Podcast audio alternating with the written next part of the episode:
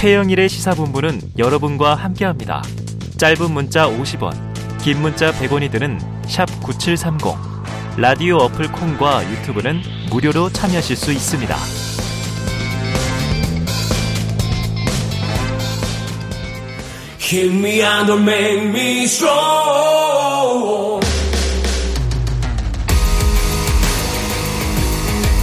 네, 매주 월요일 깊이 있는 시사 분석과 또 재미를 동시에 잡는 코너 함께 해주실 두 분입니다. 박원석 전 의원 그리고 김준일 뉴스톱 대표 나오셨습니다.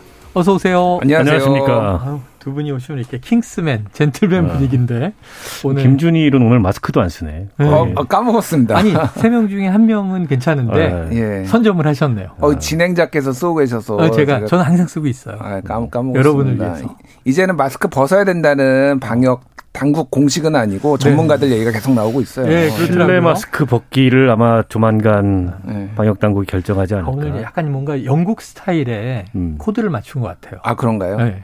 현지 보도를 저는 위해서 뭐 조문할 자격이 안 돼서 아니 뭐 시민도 조문을 하는 건데 아니, 줄만 가서. 뭐 한 13시간 줄 서면 자 그런데 지금 우리나라는 아직 이 태풍 태풍 영향권에 있습니다.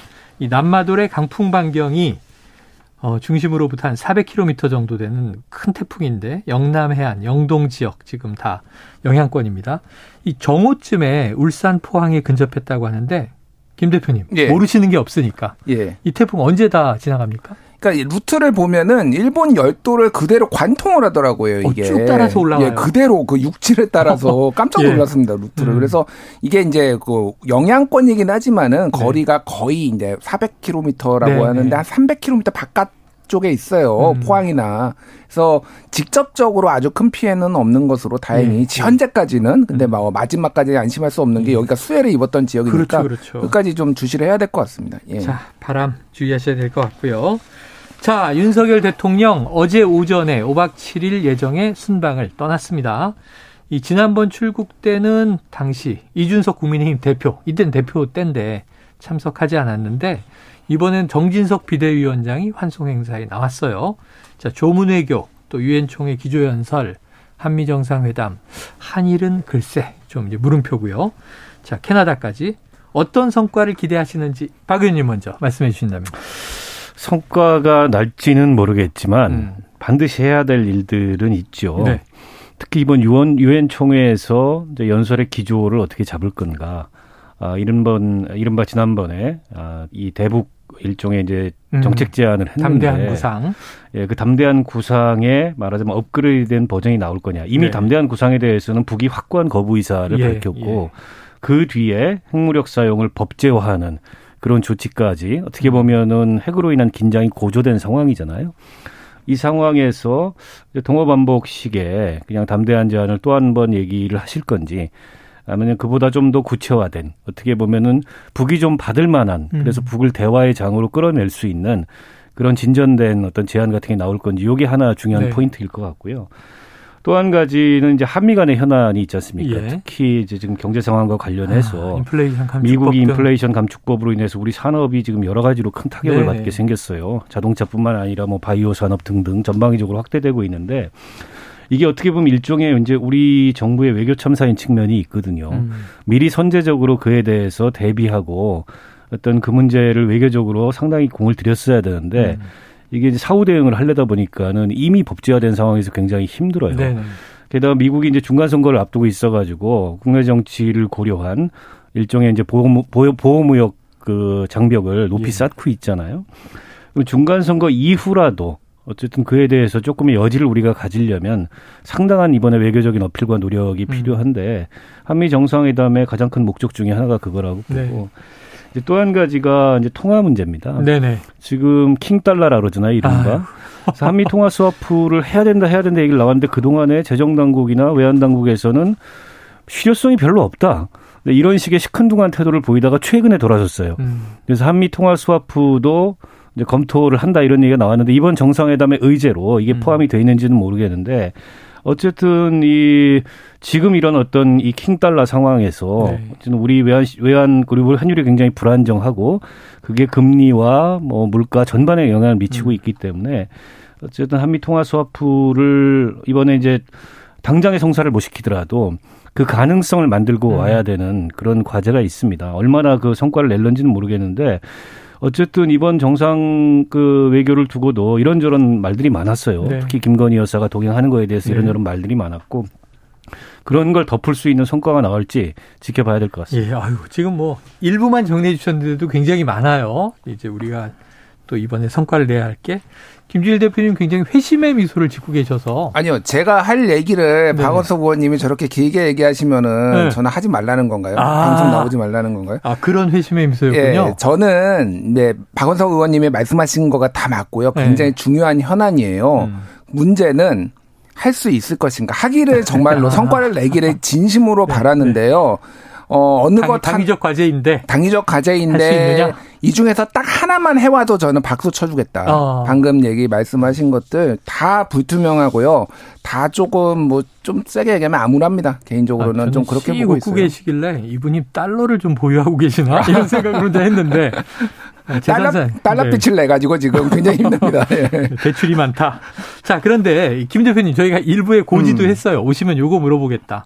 지금 엘리자베스 2세 여왕 장례식에 예. 가 있는 거지 않습니까? 음. 근데 찰스 3세 리셉션은 잘 마쳤고 음. 조문이 취소됐다 이런 보도가 들어왔고 예. 연결식은 참석 예정. 예. 지금 이 조문 취소 논란이 있는데 이 어떻게 된 게 팩트예요? 자, 뭐 이제 사실이 확인된 것과 네네. 확인이 안 되는데 추정된 거를 말씀을 드릴게요. 공식 초청을 못 받은 거 아니냐 뭐 이런 일각의 네. 주장이 네. 있는데 그건 사실은 아니고요. 네. 그거는 사실이 뭐 이제 공식 초청을 받았죠. 음. 그래서 이제 리셉션 그리고 조문은 개인적으로 네네네. 그리고 우리 시간으로는 저녁 8시 거기 시간으로는 12시에 장례식 음. 예, 낮 12시에 이제 장례식이 네. 있어요. 장례식에 참석하는 거는 이미 확정이 됐고요. 네네네. 조문은 조문이 취소된 게 아니라 취소한 거죠, 정확하게는. 아, 된게 아니라 능동태가 아니라 수동 아니 그러니까 수동태가 아니라 능동태예요. 그러니까 우리 쪽에서 안 가기로 한 것이다. 안 가기로 네. 한 거예요. 그러니까 어, 엘리자베스 여왕의 유해가 네네. 모셔진 곳에 가서 관 앞에 예, 관 앞에 가는 우리도 조문을 하러 간다 그러면 예. 뭐이 국화를 놓든 음. 이제 이배를 하든 가잖아요. 예. 영정 앞에. 그래서 제가 지금 대사관까지는 확인을 못 해봤고 음. 영국 언론들하고 이걸 공식적으로 좀 네네. 확인을 해보니까 대통령이 우리나라 언론에 나온 거는 교통 통제로 못 갔다, 취소. 음. 예, 취소했다라는 게 이제 예, 뭐 공식 보도인데 교통 통제로 안 해서 아까 전에 일부에서도 그 얘기를 했는데 네네. 걸어가는 사람들이 되게 많거든요. 뭐 마크롱 대통령, 마크롱 대통령. 총리. 그러니까 이게 거기에 차로 의전을 해가지고 가서 받은 사람, 그러니까 조문을 한 사람이 있어요. 네네. 그게 이제 바이든 대통령. 네. 그리고 일왕 같은 경우에도 추정돼요. 그 차로 갔는지 안 갔는지는 제가 확인을 안 못. 했는데 음. 추정이 돼요. 그러니까 갔고. 같은 왕, 그러니까 왕가니까 네네. 그런 존중이 있는데 사우디 왕가도 갔고. 예, 예. 근데 나머지 같은 경우에는 별도의 의전이 지금 없는 음, 걸로 음. 그래서 어 이를테면 영연방 국가 같은 경우에는 또 Commonwealth라고 부르죠. 여기에서는 네네. 이제 또 조문을 많이 했는데 그리고 마크롱 대통령 프랑스 마크롱 대통령은 막히니까 걸어서 한 30분 걸어서 갔고 어. 근데 윤석열 대통령은 걷기가 싫으셔서 그랬는지 어. 아니면은 뭐 네티즌들이 추정키로 원래 자기는 차 타고 가려고 생각을 했는데 이게 취소가 되니까 조금 뭐 당황해서 그랬는지 음. 그 의전을 아, 아, 뭐, 못 받게 되니까 그렇게 된 건지 어쨌든 안 가기로 지금 돼서 예. 지금 논란이에요. 그래서 글쎄요, 뭐 거의 다 갔거든요, 지금. 음. 다 가서 조문을 했어요. 뭐, 뭐, 이름을 쭉 읊을 필요도 없이 그냥 음. 한 수십 명 이상의 유명한 분들이 대통령이나 다 갔는데 왜 안 가시는지 좀 걸으시면 안 되나요, 그거? 어. 네. 박 의원님은 어떻게 보십니까? 뭐? 저도 좀 이해가 안 됩니다. 오늘 사실 일정이 두 가지가 아까 세 가지가 있었던 거죠. 하나는 한국 전쟁 참전비. 음. 당시 이제 영국군들 중에 참전하실 분들에 대해서 참전비 헌화를 네. 하고 그리고 웨스터민스터 홀에 있는 아. 어, 여왕 빈소죠. 네, 거기에 관이죠. 참배를 하고 그리고 저녁에 아까 김관일 김광일 기자가 우리 시간으로 저녁이죠. 거기 시간으로는 오전이고 어 장례식 이렇게 이제 일정이 예정이 돼 있는데 두 개를 다 취소했어요. 참전비 헌화하고 어, 여왕 그 빈소에 대한 조문을 뭐 참전비 헌화는 저는 뭐 그럴 수도 있다고 음. 봅니다. 큰 외교적 결례는 아니라고 보고 어 그런데 여왕 그 조문은 빈소 조문은 이게 이제 중요 일정이잖아요. 비단 장례식만 참석하는 게 아니고 대부분의 정상들이 다소 이제 불편을 감수하고라도 걸어서 가거나 해서 이제 조문을 했는데 네. 이 사전에 출발할 때 몰랐을 거예요. 저는 모르지 않았을 거라고 봅니다. 음. 왜냐하면 이번에 워낙 세계 그 정상들이나 왕실에서 많이 참석하기 때문에 개별적인 의전이 없는 걸로 음. 뭐 그렇다고 길거리에서 뭐 열세 시간씩 줄을 서지는 않겠죠. 네네. 한국과의 정상이기 때문에 가면은 빨리 들어갈 수는 있을 텐데 거기까지 별도의 수행원이나 차량 없이 어, 이동을 해야 되는 것이 불편해서 음. 내지는 그게 이제 좀 낯설어서 조문을 결국에는 우리 쪽에서 취소한 거죠. 음. 취소 당했다기보다도.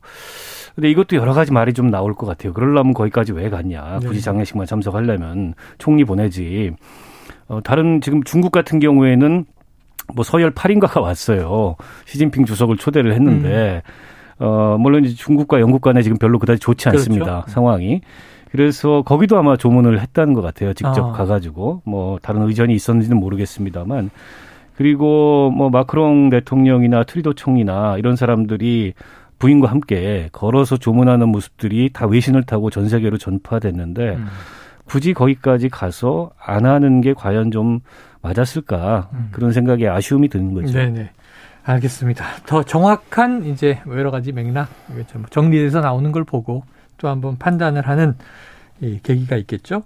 자, 9.19 평양 공동선언 4주년입니다. 어, 근데 이제 하루를 앞둔 어제 윤석열 대통령과 문재인 전 대통령 대북 문제에 좀 엇갈린 시선이 드러났어요. 음. 자, 특정 교인 북에 집착을 한다. 또 9.19 합의는 이행되어야 한다. 이런 얘기인데 김 대표님 어떻게 보세요?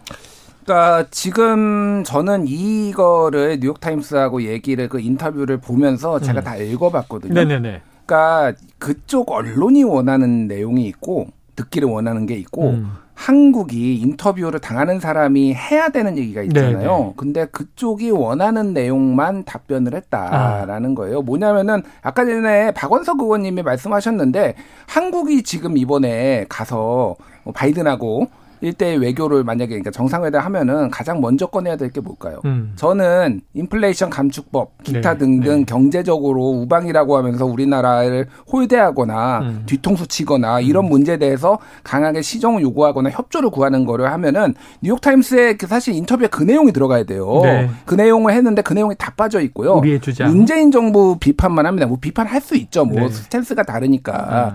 근데 그러면 뭐 어쩌자는 건가요, 그러니까. 어. 그러니까 그러면은 뭐 뭘 얘기를 하려는 건지 제가 잘 모르겠어요. 음. 그러니까 그거는 결국은 여기에 유엔 총회 연설에 가서도 또 비슷한 얘기 할 거라는 거예요. 어. 그러면은 그러면 그게 아까 전에 제가 회의적으로 본다는 얘기가 성과를 내는 게 네네. 거기에 해야 될 얘기는 하지도 않고 인터뷰에서 그리고 여기서 성과를 낼 수 북한이 반응할 만한 내용은 전혀 지금 이걸로 추정컨대 네. 담기지 않고 그러면은 이제 빈손으로 돌아올 가능성이 매우 크다라는 거에 굉장히 아쉽다라는 네. 거죠. 그러니까 대통령은 뭘 해야 됩니까? 외교를 하려면은 주장을 해야 되는데 지금 이거는 거의 좀 끌려다니고 있지 않고 전 정부 의식만 하고 있지 않나 그런 부분이 좀 굉장히 아쉽습니다. 네. 야.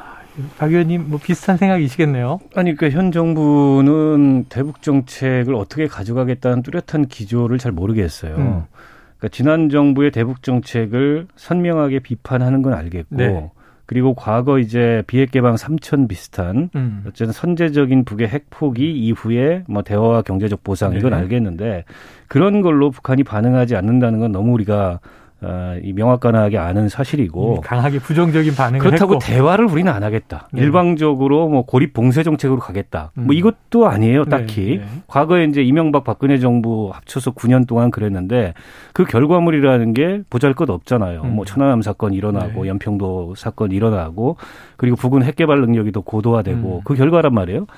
그러면 지난 그 보수 정권들과도 다르고 어, 문재인 정부의 대북 정책에서 너무 관대한 어쨌든 북한 발악이 정책을 폈다고 비판하면 그것과도 다른 그러면 한편으로는 대화하고 음. 또 한편으로는 북을 압박하는 음. 그 전략의 실체가 뭐냐. 지금처럼 무슨 뭐 그 담대한 제안 이렇게 추상적인 네, 네. 형이상학적인 얘기로 그 언어로 얘기할 게 아니고 그게 없어요. 그게 뚜렷하게 없으면서 지난 정부의 대북 정책에 대해서 이렇게 비난 일변도에 비판 일변도의 얘기만 하는 건 성과도 저는 별로 내지 못할 거고 음. 또 국제사회나 또 국민들의 큰 공감대나 이런 걸 얻거나 설득력을 갖기가 좀 어려울 거다. 그래서 현 정부의 어, 대북 정책 혹은 북핵 정책의 뚜렷한 이 기조와 내용이 뭐냐 이걸 먼저 만드는 게 음. 우선일 것 같아요. 일단 지금 그게 없다. 그게 없으면 사실은 저는 북미 아니 우리 한미 정상을 회담을 해도 이 한미 간의 북핵 공조나 이런 것도 굉장히 겉돌 가능성이 높다고 봅니다. 네. 자, 지금 또 하나의 미스터리가 있습니다. 내일 모레쯤 확인이 될 것 같은데 한일 정상회담은 열리는 것이냐 안 열리는 것이냐. 사실 대통령실은 혼쾌히 합의했다. 음. 30분 동안 한일 정상이 만난다. 이 공식적 발표를 했는데 일본의 기류가 지금 너무 이상해서 음. 이게 한되는 건지 안 한되는 건지 안 하는 쪽으로 지금 뭐 가닥을 잡는다는 얘기도 나오고 이 팩트는 좀 어떻게 정리 해 주시겠어요? 아니 뭐 이미 그거는 일본 쪽에서의 반응이나 여기 다 나온 거잖아요. 네. 그러니까 원래 정상회담은 합의를 하면은 동시에 발표하는 게전 음. 세계적 관례예요. 네네. 그거는 외교 관례입니다. 근데 한국에서 먼저 발표를 하니까 네. 그러니까 뭐 일본에서는 뭐 쉽게 얘기하면 일본 정부는 빡친 거죠. 그러니까 어, 네. 왜 우리가 어떻게 할지 모를 의제로 삼을지도 확정이 안 된 상황에서 왜 이거를 발표해라고 하면서 기류가 확 바뀌었다라고 하면서 할 수도 있었는데 네. 발표했기 때문에 더 엉클어졌다. 저는 사실상 합의를 했다라고 봅니다. 그 아, 부분에 있어서 우리 정부도 없는 사실을 발표했을 리는 그럼요. 없다. 한국 정부가 없는 거를 네. 발표하지는 않아요. 다만 음. 이거는 외교적으로 분명히 문제가 있는 거죠. 동시에 음. 발표를 했어야죠. 당연히. 네, 네, 네. 일본에서도 내부 조율을 해야 될 거 아닙니까? 아. 일본은 내부 정치도 있고 네. 기시다 우미오 총리가 지금 여러모로 궁지에 네. 몰려 있거든요. 네. 지금 그 통일교하고의 관련 자민당과의 관련 때문에도 음. 굉장히 어렵고 그리고 아베 총리 국장하는 거 국민들이 60%가 반대하는데 밀어붙이는 거 기타 등등의 경제도 안 좋고 그러니까 그런 부분들을 근데 한국하고 정상회담에서 뭔가 선물 보따리로 뭔가를 이를테면은 뭐 대법원 한국 대법원에서 네. 뭐 재산 처분하는 문제라든지 이런 거에서 유화적인 거를 얻어낼 수 있느냐에 대해서 음. 일본 내부는 이미 회의적이었어요. 음.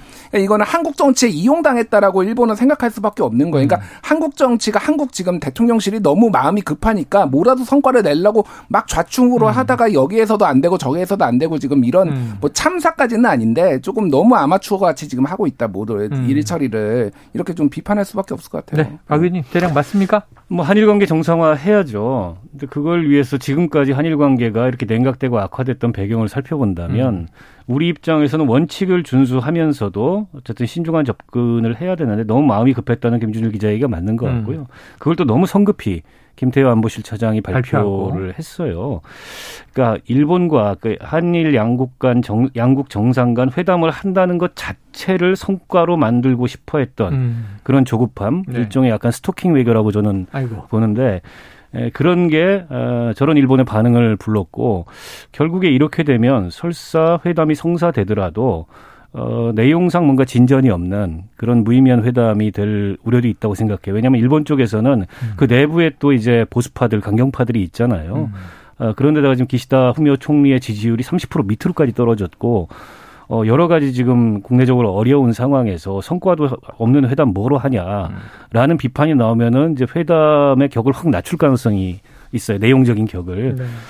근데 한일 관계 정상화하기 위해서 정상 외교를 풀어야 되겠지만 회담하는 것 자체를 성과라고 그렇게 뻥튀기 할 필요는 없었다. 그리고 아, 이 정상회담을 통해서 한일 관계를 푼다 하더라도 우리가 갖고 있는 특히 과거사 문제나 지금 강제동원 뭐 재판이나 이런 거에 대한 원칙을 내려놓을 수는 없거든요. 그런 면에서 봤을 때 너무 이렇게 뭐 일본을 향해서 우리가 일방적으로 이 구, 애하거나 스토킹하듯 하는 그런 음. 외교의 자세는 좀 바꿔야 되지 않을까 싶어요. 알겠습니다. 자, 박원석 전 의원, 김준일 대표와 일석이조 함께하고 계신데요.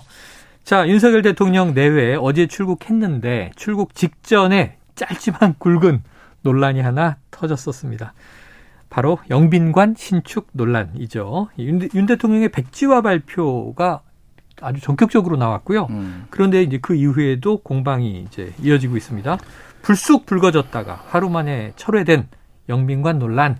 자, 김준일 대표님 어떻게 보셨습니까? 이거를 윤석열 대통령의 어떤 결단 이런 음. 식으로 포장을 하는데 음. 이런 거를 애시당초 하지 않았으면 결단할 일도 없잖아. 이거를 마치 무슨 네. 부국의 결단인 것처럼 네. 뭐 얘기를 포장하는 게 이상하고요. 음.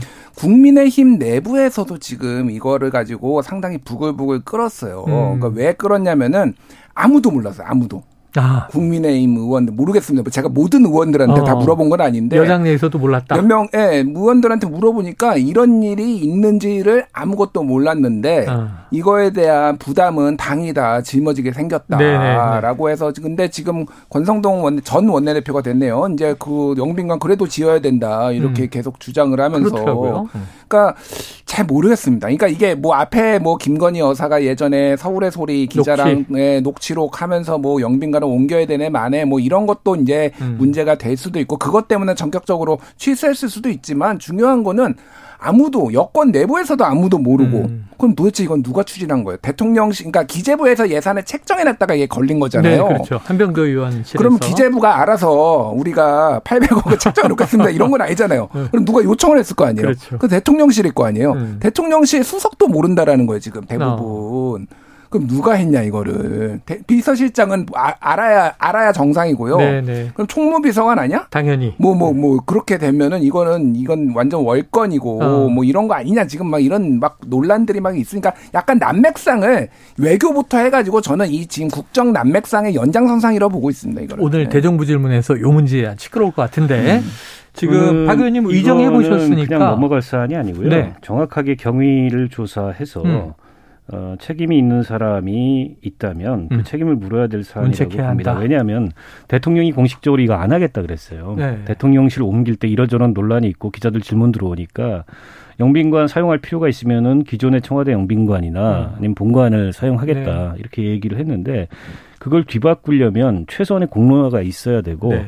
적어도 당정 간에 음. 어떤 공감대 그리고 공론화 과정이 있어야 되는데 앞서 김준일 기자 설명했듯이 당정 간 새 예산안 협의할 때만 해도 이 내용이 없었던 거예요. 음. 그러니까 아무 아무도 모르고 지금 넘어갔죠. 그 뒤에 급작스럽게 들어갔거나 음. 청와대 수석들도 모른 채 들어갔다는 건 은근슬쩍 넘어가려고 한 겁니다. 음. 근데 이게 국회에서 은근슬쩍 넘어갈 수가 있겠습니까? 네. 당연히 이게 확인이 네. 되게 되고 걸리게 되죠. 그런데 걸리고 나니까 청와대의 해명이 가관이었어요. 어. 국민들이 취지를 잘 이해를 못해서 그렇지 설명을 잘하면 국민들도 이해해 주실 거다. 이 수혜자가 국민이다. 아, 예. 산 계획서에 수혜자 해놓고 국민이라고 네, 써놨어요. 네, 네. 국민들이 거기 가서 한갑잔치 할 수도 있는 거예요. 그 설명에 따르면은. 어. 그랬다가 지금 여섯 시간 만에 취소했는데 밀실에서 뭘 해볼라 그러다 걸리니까 취소한 거지. 이건 뭐 음. 대통령의 결단이라고 보기가 어렵고 네. 대통령이 그 직전에 태양광 그 발전 사업 뭐 비비 있다고 아. 이게 혈세를 낭비한 거 이 카르텔이다. 쏴야 된다. 카르텔. 이렇게 얘기를 한 데다 지금 공공기관 전체에 무슨 영이 내려갔냐면 공공기관 혁신안이라 그래서 다 허리띠 졸라매라. 음. 그래서 인력도 감축하고 비용도 대대적으로 줄이고 근데 지금 대통령실 이전 비용이요 현재까지 들어간 것만 얼추 4천억입니다. 아. 처음에 464억 이건 정말 빙산의 일각이었고 네네네. 앞으로 얼마가 더 들어갈지도 모르는 상황이에요. 그런 면에서 봤을 때 저는 필히 나중에 정권이 교체된다면 음. 이 국정조사 대상이 될 만한 사안이라고 봅니다. 네. 자. 아유, 너무 여러 가지 이슈들이 있어서 이것도 이제 향후에 어떻게 좀 전개되는지 또 순방 이후 오늘 대정부 질문 이후 또 국정감사 지켜보도록 하고요. 자, 국민의힘 윤리위 어제 긴급회의를 소집을 했습니다. 전 좀 놀랐어요. 28일 날 원래 윤리위 소집돼서 이준석 대표 징계, 추가 징계 개시를 논의한다. 음. 열흘이 훅 당겨져서 이준석 전 대표의 예언을 오히려 실현시켜 버리는 음. 결과가 돼 버렸는데 김 대표님 이거 어떻게 됩니까? 그냥 제명 갑니까? 뭐 아까 전에 앞에서 네네. 헬마우스랑 뭐 박정호 기자가 네네. 잘 설명했는데 음. 제명 안 할 거면은 이걸 할 이유가 아, 없죠. 제명 뭐하러, 아니면 예, 뭐하러 합니까? 제명할 거 아니면 당원권 정지 3개월 추가 뭐 이런 정도 아니다. 에이, 뭐 아까 얘기했듯이 네. 그거보다 높은 수위의 징계를 예. 해야 되면은 탈당 권유 아니면 제명인데 아. 탈, 어, 제명은 최고위원회에서 한번 이거를 검토를 하게 돼 있거든요. 예, 예. 그러니까 제명 안 하고 탈당 권유할 겁니다. 탈당 아. 권유는 네. 열흘 안에 타, 그러니까 탈당 안 하면은 그냥 제명이에요. 어차피 제명이잖아요. 군대 제명은 어쨌든 최고위원회를 한번 거칠 수가 이, 음. 있어요. 음. 그거를 이게 제명이 옳은지 그러니까 음. 더 이상한 거예요. 아. 탈당 권유가 더 큰 징계, 센 징계입니다. 그렇게 네. 보면은 자동으로 열흘 지나면 네. 제명으로 그냥 시, 제명으로 예, 가니까. 버린다. 그래서 뭐 그러니까 다시 가처분이죠. 그래서 무한 반복 가처분, 돌고 돌아 가처분, 또 이것도 이제 음. 가처분 신청 대상이 될 것이고, 아이고. 그거를 가지고 이제 어, 언제 끝내려고 하는지 잘 모르겠는데, 제가 네. 주목하는 거는 이거예요. 어, 언제까지 싸울 것인가? 네. 국민의 힘은. 내년 총선 앞두고도 가처분으로 싸울 수 있을 것인가가 제, 제 초유의, 초미의 관심사입니다. 정말로. 네. 그러니까 망하는 쪽에 전형적인 이 테크트리거든요, 이게. 아. 예. 그러니까 다 이게 다 주류들이 네네. 비주류들하고 손을 잡고 권력을 나누지 않고 탄압해서 나갔던 게 무한 반복이 음, 있었잖아요. 음. 그게 예전 진방 논쟁도 있었고. 네. 이게 지금 글쎄요. 참 이준석은 참 꼴 보기 싫은 분들도 있겠지만 이거에 납득 못 하시는 분들이 상당히 많을 네. 거예요. 김준 네. 대표님이 또 국민의힘에 좀 영향력이 있으신데. 제가요? 네, 강력한 자문을 좀 하셔야 되겠네요. 국민의힘에서 요즘 제일 싫어하는 게 저랍니다. 아, 하도, 그렇습니다. 하도 까가지고. 조명 돌이켜보면. 당원이 아니시죠. 지난번 1차 가처분이 인용됐을 때 음. 어, 주호영 비대위를 만들면서 네. 당시 의원총회에서 이준석 제명을 어, 권고하는 음. 그러니까 윤리위를 상대로 그런 네. 권고안을 채택을 했어요. 그리고 윤리위에서 그 입장을 존중한다. 예. 발표가 나왔고.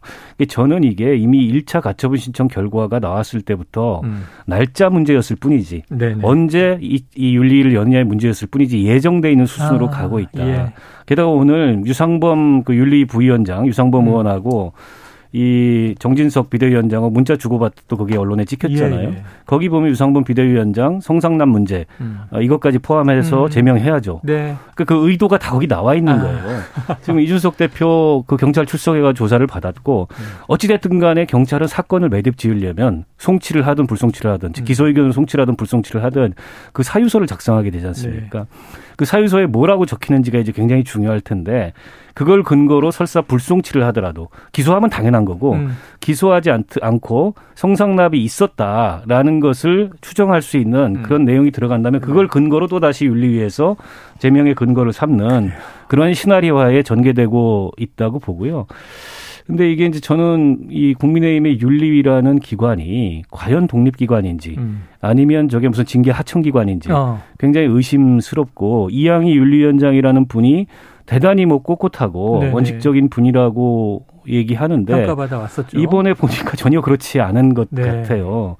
근데 저건 지금 당장은 이준석을 저렇게 해서 쫓아낼 수 있을 지연정 음. 오늘 원내대표 선거 결과에도 확인이 됐듯이 당내에 여러 가지 불만과 또 반대를 누적시키는 과정이고 당장 드러내지 못하더라도 네. 민심에 있어서 지금 국민의힘이란 정당 또 윤석열 대통령과 윤핵관이 보이고 있는 이런 행태에 대한 굉장히 비판적인 여론을 계속 축적해가는 과정이라고 봅니다. 자 시간이 다 갔는데 짧게 음. 김 대표님 OX로 답변해 주세요. 예.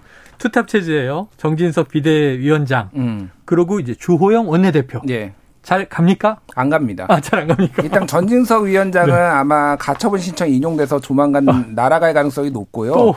주영비 어, 원, 원내대표는 지금 오늘 62대 42로 아, 이겼잖아요. 그렇더라고요, 그렇더라고요. 지난번에 권성동 조혜진이 81대 21에서 8대 2였어요. 어. 근데 6대 4로 좁혀졌다는 뭐냐면은 네. 무기명 비밀 투표니까 지금 당내에서 아. 이 상황에 대해서 부글부글 하는 사람들이 이용호가 좋아서가 아니라 표라도 음. 보여줘야겠다면서 지금 막 가는 거예요. 국회의원 중에도 예, 예, 상당히 지금 이제 내분이 좀 어, 조만간 벌어질 것 같아요. 심화되고 네. 있다 이렇게 해석해 주셨습니다. 다음 주에 또 한번 지켜보도록 하죠. 일주일 후 어 떻게 되는지. 일석이조 박원석 전 의원, 김준일 대표였습니다. 고맙습니다. 고맙습니다. 고맙습니다.